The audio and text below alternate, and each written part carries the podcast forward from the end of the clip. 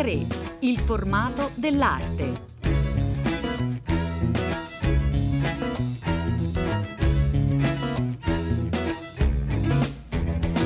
Buongiorno, buongiorno, bentornati all'ascolto di A3, bentornati da Elena del Drago. Dunque oggi eh, abbiamo una mostra eh, particolarmente interessante perché forse si tratta eh, di un aspetto eh, non ancora troppo noto dell'artista forse più noto del Rinascimento italiano che è Michelangelo. Ne parliamo grazie ad una mostra alla Pinacoteca Giovanni e Marella Agnelli di eh, Torino. Michelangelo disegni da casa Buonarroti. Ecco, prima di entrare nello specifico, di immaginare insieme questo tesoro, perché si tratta di un vero e proprio tesoro, ci facciamo raccontare l'idea di ospitare questa questa mostra da Marcella Pralormo che saluto. Buongiorno, benvenuta. Buongiorno, grazie mille. Marcella Pralormo che dirige la Pinacoteca Agnelli e dunque ci può raccontare proprio la scelta di eh, ospitare eh, in questo anno leonardesco invece un aspetto particolare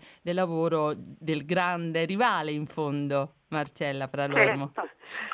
Sì, eh, l'idea della mostra di Michelangelo è nata innanzitutto eh, proprio dalle celebrazioni eh, della morte di Leonardo, quindi volevamo fare una mostra che in qualche modo si collegasse, facesse rete con gli altri musei della città e allo stesso tempo proseguire nel programma del collezionismo perché la Pinacoteca Agnelli da diversi anni, dal 2006, ha intrapreso questo programma di mh, presentazione al pubblico di collezioni poco note, non sempre aperte al pubblico, eh, quindi che vanno valorizzate.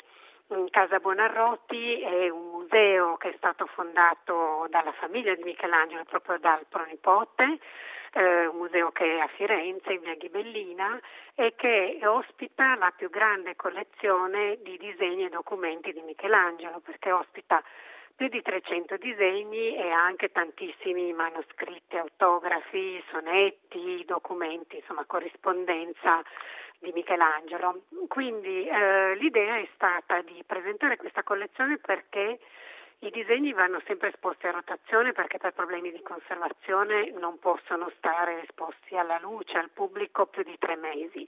Mm e eh, quindi insomma non si possono mai vedere tutti, se uno va a Firenze, va a Casa Buonarroti, vede le opere principali che hanno, la battaglia dei Centauri, la Madonna, hanno quadri e sculture importanti, ma i disegni mh, mm, vanno esposti poco per volta. Mm, un nucleo importante è stato esposto al Metropolitan di, re- di recente, ma non è così consueto, quindi ci sembrava una bella occasione di avere questa opportunità di esporne un nucleo prezioso da noi e quindi da noi eh, sono disegni di anatomia e di architettura e anche una scultura, una ceramica, un torso e quindi insomma direi che è un'occasione per anche fare un percorso tra, da Leonardo a Michelangelo a Torino. Insomma. Cosa avviene a Torino proprio per questo eh, anniversario in cui si è scelto naturalmente di omaggiare Leonardo un po' in tutte le città italiane? A Torino, ai Musei Reali, ci sarà questa grande mostra sui disegni di Leonardo che non presenterà solo Leonardo ma anche allievi, anche altre opere. La Biblioteca Reale di Torino ospita l'autoritratto e ospita dei disegni importantissimi che eh, vengono a vedere da tutto il mondo, ma anche lì mh, non sempre sono esposti perché essendo così preziosi sono esposti solo in occasioni importanti. Quindi eh, Leonardo è morto 500 anni fa, questa quindi era un'occasione da non perdere. I musei reali non sono lontani dalla Pinacoteca Agnelli, quindi poi basterà prendere il metro e, e si arriverà in pochi minuti da noi, si potrà vedere quindi Michelangelo. Un confronto eh, diretto ancora una volta, Marcella, fra loro. Sì, sì, diciamo che qui si potrà scoprire mh, l'importanza del disegno per Michelangelo. Michelangelo pensava attraverso il disegno, cioè si potranno vedere gli schizzi, eh, gli studi di anatomia, lui studiava l'anatomia proprio dal vero, sezionava i cadaveri, eh, studiava il corpo umano, soprattutto la figura maschile, ci saranno qui questi studi di, di gambe, di parti anatomiche maschili molto belli Ci sarà però anche il disegno di architettura, eh, perché non dimentichiamo che l'uomo rinascimentale era un artista a 360 gradi, quindi non era solo un pittore, solo uno scultore, ma era pittore, scultore, architetto, disegnava e poi come Leonardo si occupava anche di scienza, quindi mh, mm, era un lavoro molto profondo, approfondito anche di studio che passava attraverso il disegno, cioè è qui che il disegno diventa progetto, diventa l'idea, la prima idea che c'è prima di realizzare un'opera completa. In Michelangelo eh, i disegni quindi erano i primi schizzi, poi si passava agli studi di composizione, al chiaroscuro, lo studio della luce e dell'ombra, lo studio delle figure e infine si realizzavano i cartoni completi. Quindi il disegno proprio, rappresentava, se vogliamo, quasi il 90% del lavoro, no? prima di poi passare all'opera finita. Già questo è un elemento importante. Ecco, prima di entrare in mostra lo faremo presto mm, con Alessandro Cecchi che ha curato eh, questa mostra e chiederei Marcella Pralormo proprio eh, per eh, raccontarci del luogo anche che ospita l'esposizione, proprio questo aspetto del collezionare eh, che state raccontando con mostre ormai da diversi anni, no? Quindi qual è secondo lei proprio la spinta che porta a, ad accumulare, a collezionare in un senso o nell'altro? Sì, noi dal 2006 ci occupiamo di mostre e di anche iniziative, conferenze con collezionisti perché eh, la Pinacoteca Agnelli è nata da due collezionisti che sono Giovanni e Marella Agnelli, quindi dal gusto personale dell'avvocato Agnelli e della moglie che hanno eh, donato al nostro museo opere che vanno da Canaletto a Picasso e Matisse. Quindi l'idea è stata di esplorare il gusto dei collezionisti, le collezioni e anche gli archivi. Eh, in fondo abbiamo scoperto che il collezionista crea un mondo, no? Mm. crea un, come fosse il suo mondo ideale, selezionando con criteri proprio personali tutta una serie di opere. Mm, nel caso dell'archivio di Casa Bonarroti, delle collezioni di Casa Bonarroti, è più una collezione di documenti, quindi che testimoniano il lavoro di Michelangelo ed è una collezione importantissima perché molti disegni sono andati distrutti. Michelangelo distruggeva, bruciava, proprio mm. scrive il Vasari che bruciava tutti i suoi disegni. Mm, quindi nella collezione c'è da un lato l'accumulo, c'è il voler creare un proprio mondo e c'è però anche eh, la documentazione. Eh, nei collezionisti quello che si vede sempre è anche che in fondo collezionare è anche voler conoscere, perché quando uno cerca qualcosa, si documenta, studia, indaga eh, per riuscire a capire qual è il pezzo mancante e una collezione non è mai finita perché c'è sempre un pezzo mancante. È vero, è vero. Questo è un aspetto importante. Noi ringraziamo molto Marcella Pralormo per essere stata con noi. Continuiamo a raccontare Michelangelo disegni da casa Buonarroti. Grazie. Grazie.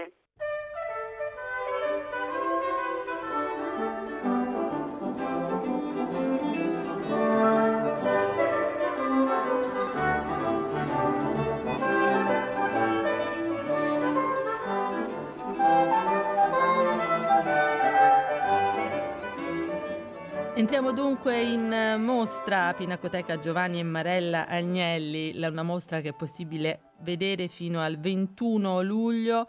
Disegni da casa Buonarroti, una serie di disegni autografi eh, differenti, insomma, dal, dagli studi per gli affreschi della Cappella Sistina, ma anche studi di anatomia, studi di architettura. Buongiorno e benvenuto ad Alessandro Cecchi, che è il curatore della mostra. Buongiorno. Come avete selezionato innanzitutto i eh, disegni in mostra? Intanto si è voluto dare un, una campionatura dei vari, dei vari, disegni dell'artista dallo schizzo più, più sommario, diciamo come lui faceva, ai disegni più finiti, insomma, naturalmente partendo da disegni di figura che sono gli studi anatomici, studi di gambe che erano così importanti per Michelangelo, la, il possesso dell'anatomia maschile è fondamentale per uno scultore come lui, indubbiamente. Poi naturalmente ci sono anche altri disegni più finiti, si va poi dai disegni di figura a, ad esempio abbiamo uno studio per l'Adamo dalla cacciata al paradiso terrestre, sono disegni alle volte molto sommari, cioè proprio veri e propri schizzi, cioè in una fase ancora eh, il, il, fascino del disegno è che documenta proprio la, la fase creativa insomma, poi dopo si tradurrà in un cartone oppure si tradurrà in una scultura, ma naturalmente quindi l'Adamo, poi ci sono dei nudi reggifestoni per la volta della Sistina. Insomma, È proprio quindi... uno studio per eh, Michelangelo, modo di, di, di pensare, di progettare il disegno. Sì, poi lui, diciamo come tutti i grandi artisti, fermava sulla carta, magari reimpiegando anche certi disegni, certi fogli per, per cose successive, cioè era una, una, fase creativa sempre in divenire quella di Michelangelo, no? quindi naturalmente c'è un grosso spazio dato anche ai disegni di figura e poi naturalmente abbiamo anche una, in un artista così multiforme e poliedrico come lui era anche disegni di architettura e mm. quindi abbiamo sia del, dei disegni che, che copiati dall'antico, che è un po' la fonte di tutti gli artisti dal 400 in poi, e, e poi naturalmente anche studi per eh, la facciata di San Lorenzo, un'impresa che non fu mai portata a fine, rimase interrotta nella fase iniziale progettuale con disegni e modelli e poi eh, si continua con la Biblioteca Medicea Laurenziana, le grandi imprese commissionate dai papi medici, cioè sia Leone X che Clemente VII. Ecco, siamo in questo cinquecentenario leonardesco, quindi parliamo spesso di Leonardo, ma proprio per capire eh, con un confronto come è inteso in maniera differente il disegno per Michelangelo rispetto a Leonardo. Per Leonardo alle volte proprio è un un corredo di osservazioni di natura scientifica, di scritti e quindi c'è proprio una fase diciamo quasi didattica ed esplicativa in, nei disegni leonardeschi, a parte quelli proprio preparatori per le pitture, ma i, i famosi codici di Leonardo sono anche costellati da una gran quantità di schizzi, di appunti, di studi che, che si riferiscono a un testo, eh, naturalmente gli studi scientifici. L'approccio di Michelangelo è quello di un vero e proprio artista, cioè naturalmente eh, i disegni per lui sono eh, la fase eh, preliminare di tutta una serie di creazioni che naturalmente poi lui porterà avanti. Però non avevano per lui un valore in sé. Addirittura sappiamo anche che certi disegni lui li ha bruciati perché non li riteneva all'altezza della, della, del risultato che si prefiggeva. Eh, insomma, eh, quindi invece e... allora li considerava proprio delle opere d'arte. Sì, le considerava le opere d'arte, infatti ci sono anche disegni finitissimi come quelli per Tommaso dei Cavalieri, noi abbiamo la Cleopatra per esempio nella nostra collezione che è un disegno di questo tipo, capito? E quindi naturalmente eh, si va dalla, dallo schizzo sommario, dalla prima idea fino al disegno proprio curato nei minimi dettagli, nel chiaroscuro, in tutto. Quindi c'è tutta una gamma di disegni che la collezione di Casa Bonarotti può documentare proprio i processi creativi dell'artista da, appunto dallo schizzo alla, all'opera finita. Insomma. Quali disegni sono particolarmente proprio eh, finiti, definiti in questo senso in, in mostra a Torino, Alessandro Dunque, Cecchi? A, a, Torino noi abbiamo eh, dei disegni più, più, che altro appunto di, di una fase preparatoria, non, non, sono come si dice presentation pieces oppure mm-hmm. dei disegni per, come quelli donati agli amici, a Tommaso dei Cavalieri eccetera, quindi non, non, non appartengono a quella fase lì. Noi abbiamo eh, disegni che sono connessi proprio anche a, a, opere d'arte poi effettivamente realizzate, non sono opere d'arte in se stesse come invece sono questi disegni fatti per, per, per in se stessi, insomma, curati nei minimi dettagli come opere a sé stanti, insomma, autonome rispetto a, alla traduzione in pittura o in scultura o in architettura naturalmente. Casa mm, Buonarroti di, mm, a Firenze eh, ci sono anche moltissimi scritti, documenti eh, scritti che raccoglievano le idee eh, di Michelangelo. Ci può raccontare quelli che gli sembrano? Sì, noi abbiamo l'archivio di famiglia mm. perché mm. la fondazione, eh, noi si parla sempre dei disegni che sono 200, quindi un nucleo più importante al mondo però appunto eh, si, non ci si dimentica che noi abbiamo tutte le carte michelangiolesche, le lettere, le, le rime, le poesie, quindi veramente è un tesoro che ci permette di, di, di penetrare all'interno della, dell'uomo, del, eh, oltre che dell'artista, insomma, nella, nella, sua intimità in un certo senso anche, quindi, poi ci sono tutte le lettere che si riferiscono alle opere, Sono, è un patrimonio praticamente sconosciuto al grande pubblico ecco, e avrebbe bisogno, già è stato fatto in alcune mostre in passato, di essere presentato, forse faremo una mostra quest'anno dedicata a Michelangelo ai medici e che sarà, darà ampio conto di, del materiale d'archivio che è così importante. Cosa emerge del suo rapporto con eh, Leonardo, di cui appunto si parla molto in questo periodo, proprio della eh, competizione anche tra questi due giganti? Ma devo dire la, la vera e propria competizione fu in Palazzo Vecchio nella mm. sala nella sala del Maggior Consiglio quando prima Leonardo fu chiamato dalla signoria dal gonfaloniere Soderini, poi Michelangelo ma i due intanto avevano, erano di età differenti, sì. cioè Leonardo era ormai un artista già anziano, già in là con gli anni, ormai con una fama consolidata, anche se con una fama di persona che non portava mai a fine niente, quindi di, di, anche Michelangelo si parla del non finito, anche lui ne ha intraprese tante di commissioni e poi tanti sono rimaste non finite, non portate a termine per, per contingenze varie, eccetera. Quindi loro si confrontano direttamente per la prima volta lì. Poi dopo naturalmente Michelangelo è, è reduce dal Davide che quindi già gli assicurava una grande fama, insomma Soderini lo chiama proprio per questo incarico prestigioso. Insomma.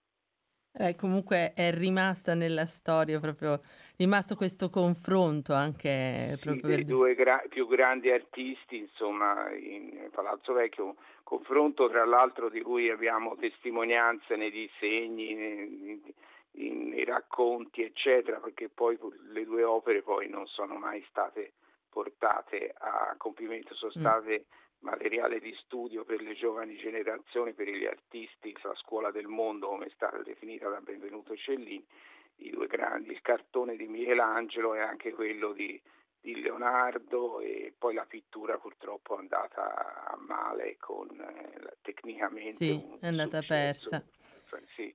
Intanto noi possiamo ammirare dunque i disegni autografi di Michelangelo, gli studi, gli studi di anatomia, di architettura per la Cappella Sistina alla Pinacoteca Giovanni Marella Agnelli di eh, Torino fino al 21 luglio. Grazie ad Alessandro Cecchi. Grazie a voi. Pagine d'arte.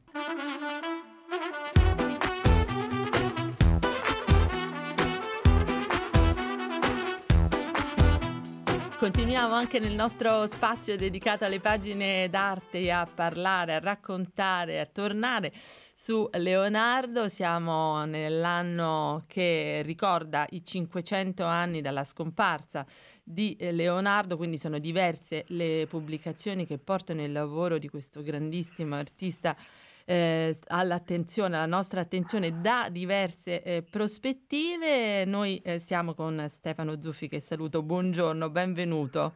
Grazie e buongiorno a tutti gli ascoltatori. Storico dell'arte che ha affrontato dunque la pubblicazione eh, dedicata a Leonardo che si intitola Leonardo in primo piano per Rizzoli e sembra insomma all'apparenza un libro classico con delle illustrazioni straordinarie, molto belle, dedicate all'opera di Leonardo, eh, ma eh, con un'impostazione differente. Zuffi. Sì, eh, l'idea è stata quella di seguire alcuni temi caratteristici della pittura, soprattutto di Leonardo, attraverso eh, tutta la sua produzione, dalle opere giovanili ancora presso la bottega di Verrocchio fino agli ultimi dipinti eseguiti in Francia quando era ospite di Francesco I. Quindi eh, individuare attraverso i vari momenti, le diverse fasi della vita e della produzione di Leonardo temi, soggetti ricorrenti, per, per, esempio i bambini, per esempio i sorrisi, la ricerca delle espressioni e della gestualità e quindi il percorso si snoda e si sviluppa andando a individuare e mettendo per l'appunto in primo piano dettagli, temi, soggetti, percorsi eh, insomma alla ricerca di alcuni aspetti possibilmente un po' insoliti della pittura di Leonardo. Ecco, che cosa ha scoperto prima Stefano Zuffi e poi ci fa scoprire a tutti noi proprio con questo taglio direi quasi strutturalista di sì. Leonardo? Ma scoprire qualcosa di Leonardo sarebbe forse troppo ambizioso. Beh, insomma, ma comunque riguarda, riscoprire magari e portare alla nostra diciamo, attenzione. Diciamo consolidare eh, una, un'impressione, e anzi ormai per me una certezza. Mm. Leonardo è soprattutto un grandissimo innamorato della natura. Mm. La natura è per Leonardo eh, l'espressione di una mente superiore e anche di un cuore superiore che fa palpitare all'unisono tutto l'universo. E Leonardo desidera sentirsi parte di questo grande eh, organismo vivente, di questa eh, immensa e meravigliosa natura che per lui è davvero il punto centrale di ogni ricerca. La ricerca della natura, la ricerca di una adesione profonda, ma proprio eh, organica, ecco, con il respiro sincrono dell'universo e della natura è la grande aspirazione di Leonardo e a questo punta tutta la sua attività. Leonardo è un personaggio poliedrico, anche complesso, eh, ciascuno di noi ha una impressione un po' diversa, no? l'inventore, lo scienziato, il tecnologo, il pittore, l'insuperabile disegnatore, eh, il costruttore dei canali, delle dighe e così via, ma alla fine tutto si riassume nella grande passione per la vita che è espressa dalla natura e dal frutto perfetto della natura che è il corpo umano. Ecco Stefano Zuffi, in questa nostra puntata di oggi abbiamo raccontato i disegni eh, di Michelangelo grazie alla mostra della Pinacoteca Agnelli eh, di Torino. È dunque interessante in modo particolare guardare a un confronto tra Michelangelo e Leonardo anche da questo punto di vista. Questo suo amore, l'amore di Leonardo per la natura, eh, secondo lei è qualcosa che è più vicina alla sua attività scientifica o quella d'artista? Cioè come guarda la natura? Non c'è contraddizione, anzi questi due aspetti del Leonardo scienziato e del Leonardo artista sono perfettamente e assolutamente compenetrati, questa è una cosa molto importante. Quanto poi al confronto con Michelangelo, beh, questo è un confronto diretto che c'è stato, che è avvenuto, mm, sono due artisti toscani eh, di due diverse generazioni che non si amano reciprocamente. No. E quando vengono messi a confronto nel celeberrimo paragone no, delle due battaglie sì. che avrebbero dovuto dipingere eh, in Palazzo Vecchio, ecco questo è un momento veramente deflagrante ed è il momento in cui lo stile maturo di Leonardo si confronta con quello ancora quasi all'esordio di Michelangelo e si propongono proprio due opzioni completamente e radicalmente diverse.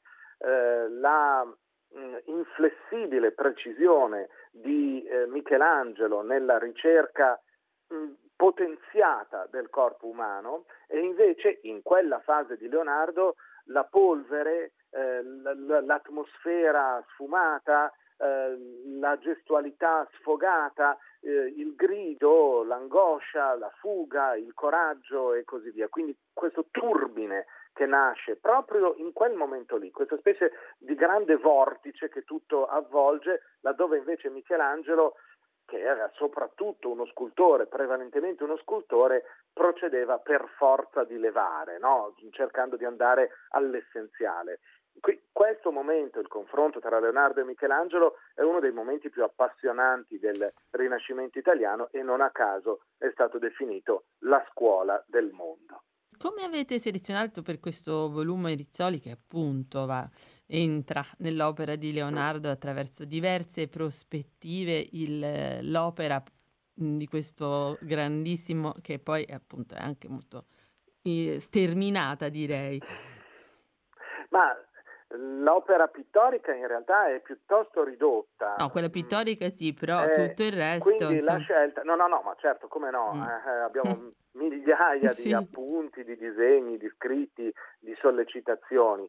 Eh, questo è un libro che eh, punta prevalentemente, quasi esclusivamente sulla pittura, ci sono alcuni disegni, sì. ma insomma è soprattutto sulla pittura e quindi eh, francamente la scelta delle opere è eh, alquanto ridotta perché la produzione di Leonardo alla fine eh, si riduce a, a, un pugno di opere non così eh, esteso. D'altra parte però per l'appunto c'è una messe sconfinata di appunti e di eh, frasi e di citazioni, di riferimenti di Leonardo. Ecco, questa è una cosa che ho cercato di fare, ecco, cioè di eh, recuperare Sono state importanti per importanti. la selezione, anche le, le, annotazioni che sembrano così cruciali proprio anche per l'opera, perché Leonardo è davvero un intellettuale anche. Eh sì, questo è stato proprio forse il lavoro autoriale più appassionante, cioè quello proprio di andare a cercare eh, anche con una certa fatica perché la, la, la, massa di scritti è molto frammentaria ma è enorme, eh, andare a cercare delle citazioni che potessero collegarsi nel modo più diretto possibile alle immagini, che per l'appunto sono di solito dei particolari, non sono gli interi delle, delle opere, ma eh, questa è stata la costruzione editoriale del volume, avvicinarsi alla pittura di Leonardo, vederla più da vicino del consueto, del solito e andare proprio a individuare e mettere per l'appunto in primo piano dei particolari selezionati attraverso un percorso generale e anche attraverso le parole stesse di Leonardo. Beh, con la lente di ingrandimento, insomma. Sì, e anche la lente di ingrandimento sarebbe stato uno strumento proprio leonardesco, visto che lui stesso parla di specchi, lenti, proprio per vedere meglio. Quindi in questo senso abbiamo cercato di accostarci a, appunto a Leonardo stesso. Mi sarebbe piaciuto senz'altro molto. Grazie, grazie a Stefano Zuffi, Leonardo in primo piano, Rizzoli editore. Grazie ancora per essere stato con noi. Ma prego, grazie per l'attenzione e grazie per l'ascolto. Jesus